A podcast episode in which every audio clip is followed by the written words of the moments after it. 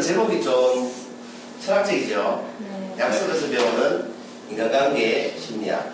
제가 심리학 전공한 사람 아닙니다만 고민을 이렇게 계속 하다 보니까 이런저런 생각이 들었습니다. 그걸 이렇게 향기로트로 정리를 해봤습니다. 약속에서 배우는 인간관계 심리학. 우리 흔히 약속한다 그러면 농담으로 이런 말 하죠. 약속은 깨라고 있는 거다. 여러분 동의하십니까? 아니요. 약속은 깨라고 있는 게 아니죠.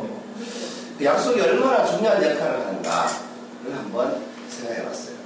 여러분, 다음 약속들의 공통점이 있습니다. 뭐 여러 가지가 있지만 두 가지 정도만 찾아보십시오. 이런 약속 많이 하죠. 조만간 식사 함께 해요. 이렇게 얘기하죠. 또 이런 약속도 합니다. 나중에 전화할게요. 이렇게 얘기합니다. 또곧 찾아뵐게요. 주로 제가 주로 듣는 말만 제가 써놨습니다. 곧 찾아뵐게요.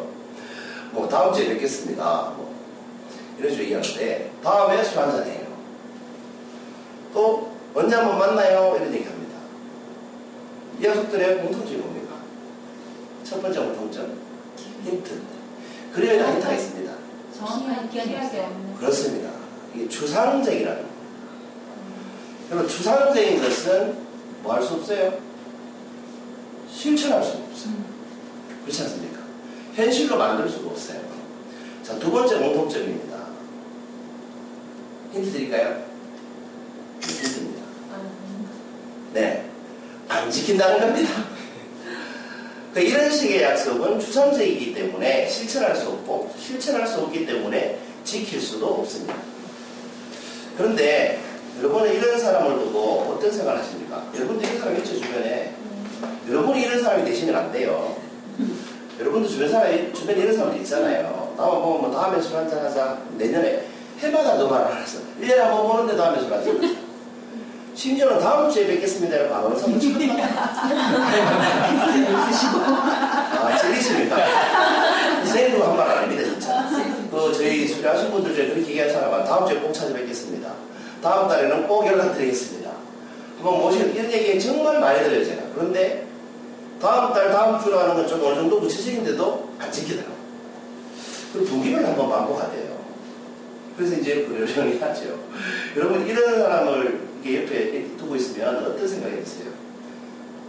무슨 느낌이 드세요? 어, 저런 사람은 어떻다는 생각이 드세요? 성생 어떠세요? 근데 그게 약속이라기보다 그냥 안녕하세요 인사하는 거 아, 그 인사말이구나. 진정생 어떠세요? 진정성이 좀 떨어지는 거죠. 진정생이구나. 빈말을 하는. 빈말하는구나. 믿음이 안 갑니다. 믿음이 안 간다. 그렇죠. 신뢰가 떨어진다. 그 여러분 말씀, 하신 말씀을 종합해보면 이 둘 중에 하나예요.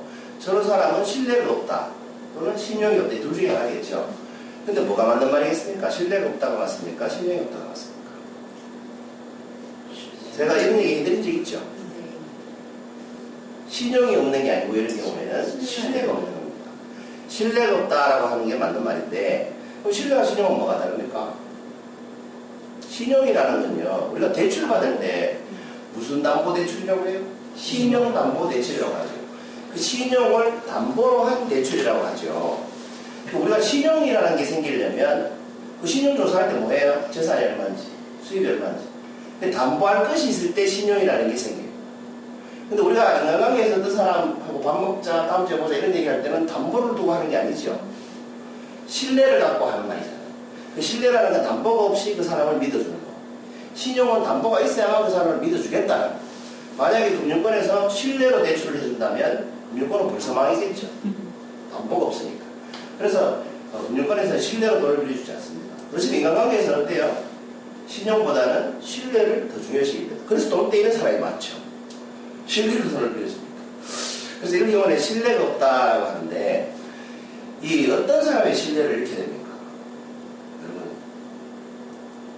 여러분 그림에 힌트가 있습니다. 수많은 퍼즐 조각 중에 퍼즐 두 조각은 별로 중요한 게 아니죠.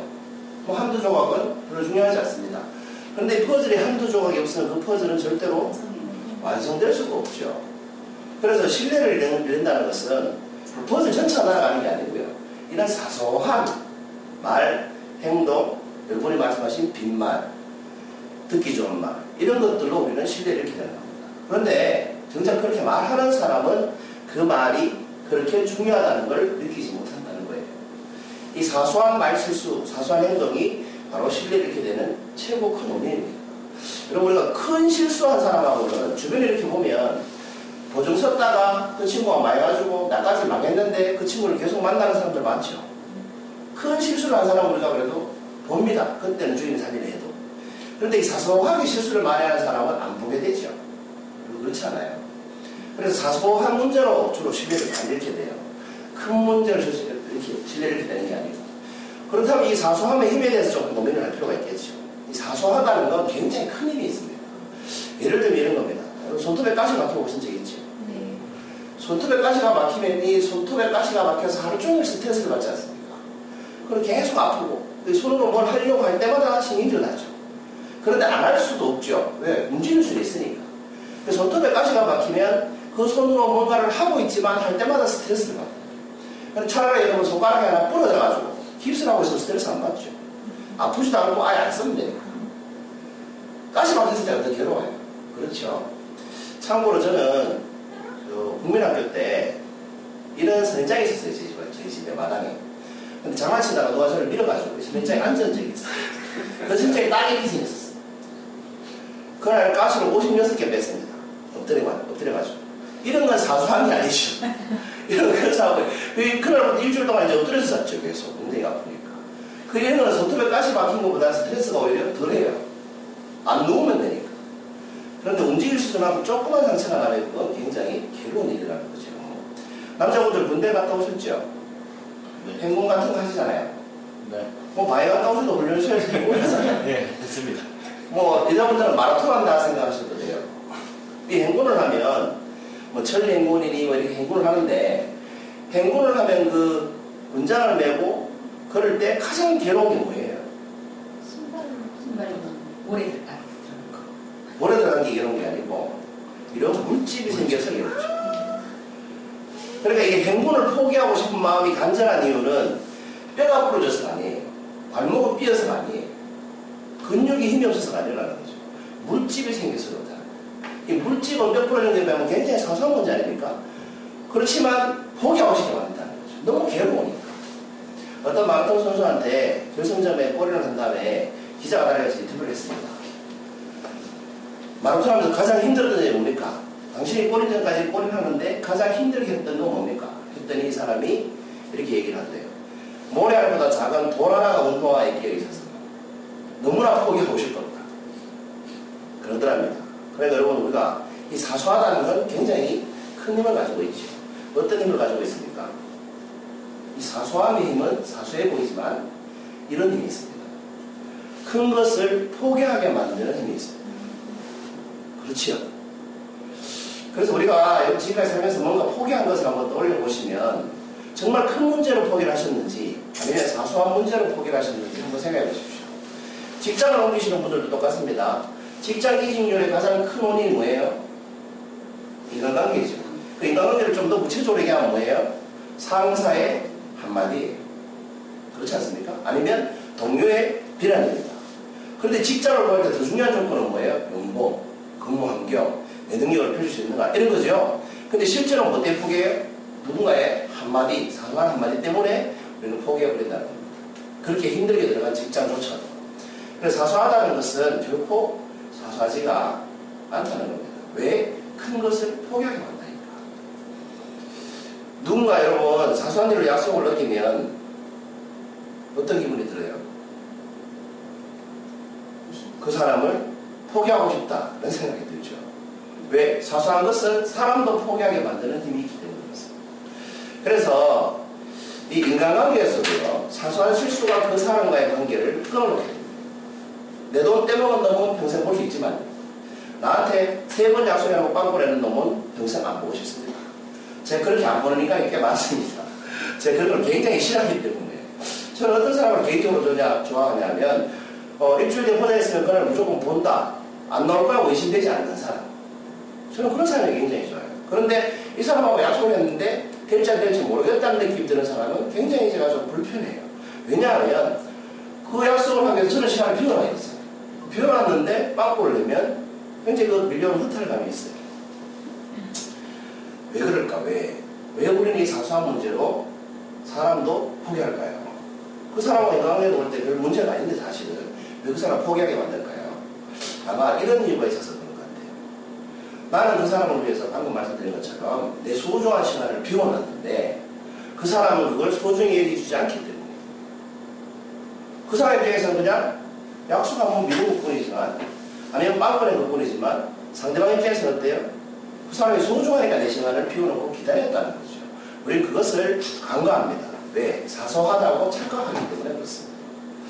나의 소중한 시간을 누군가에 내어준다는 것은 뭘 의미합니까? 여러분 어떤 사람하고 약속을 했을 때 여러분도 약속 시간을 위해서 내 시간을 비워놔야 되죠. 내가 그 사람과 약속을 해서 시간을 비워놓는다는 것은 그 사람이 나에게 어떤 사람이라는 뜻이에요? 그렇습니다. 소중한 사람이라는 뜻입니다. 소중하지 않은 사람한테 나의 시간을 내어주고 싶지가 않겠죠. 그래서 나는 그 사람이 소중하기 때문에 내 시간을 내어준 겁니다. 그런데 내가 소중히 여기는 그 사람이 약속을 어기면 나는 어떻게 돼요? 내가 느끼는 감정은 어떻게 될까요? 아, 저 사람한테 내가 소중하지 않구나. 라는 생각이 든다는 겁니다. 저 사람 그냥 빈말하는구나 해서 그치지 않는다는 거죠. 아, 저 사람 원래 저런 사람이구나 해서 끝나지 않는다는 거죠. 아, 저 사람한테 내가 소중한 사람이 아니구나. 이런 생각이 드는 우리가 뭐가 없다라고 합니까? 존재감이 없다라고 하죠.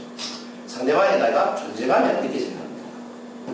그렇기 때문에 우리는 질문이 뭐였어요? 우리가 사소한 일로 약속을 어기는 사람을 포기한 이유는 뭐다? 이거죠. 존재감에 상처를 입기 때문입니다. 사소해 보이지만 아, 내 존재가 이것밖에 안 되는가 이런 생각이 들면 회의감이 들고 기분이 우울해지죠. 그래서 이 사소한 문제로 인간관계가 끝나는 거예요. 그렇지만 반대로 생각하면 어떻습니까? 아주 사소한 일로 그 사람의 존재감을 높여줄 수도 있겠죠. 반대로 얘기하면. 여러분, 멕시코의 해변에 두 사람이 걷고 있었습니다.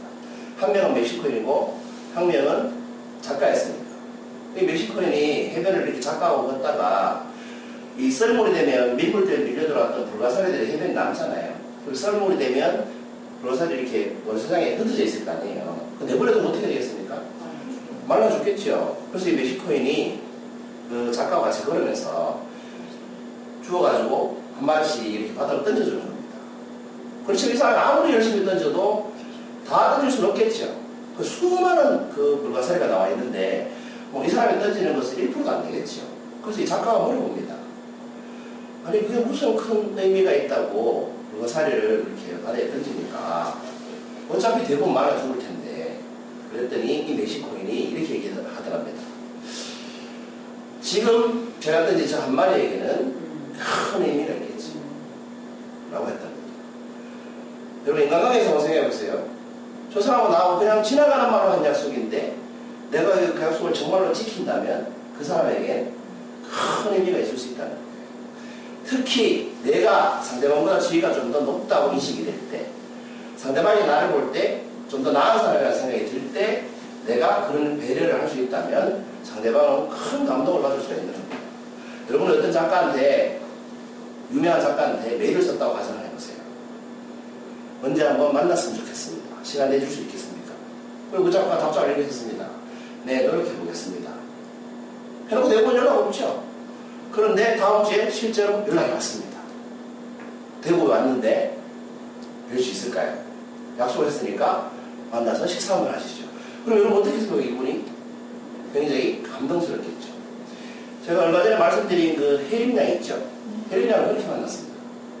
카페에 행운을 가입했길래 쪽지를 정성스럽게 보냈고 메일이 왔길래 정성스럽게 답장을 했고 그러다 보니까 그렇게 관계가 된 거죠. 그 혜림양의 말을 들어보니까 그 친구한테는 굉장히 그게 큰 감동이었다고 해요. 저는 그냥 한 행동인데 사소하게 한 행동인데 혜림 양에게는 엄청나게 큰 감동이었다고 하더라고요. 그래서 강의하게 돼요. 인생이 전환점이 된 거죠. 그러니까 여러분 내가 하는 사소한 말, 사소한 행동 하나가 누군가에겐 인생을 바꾸는 만큼 큰 의미가 있을 수도 있습니다. 자, 오늘 질문 이거였죠.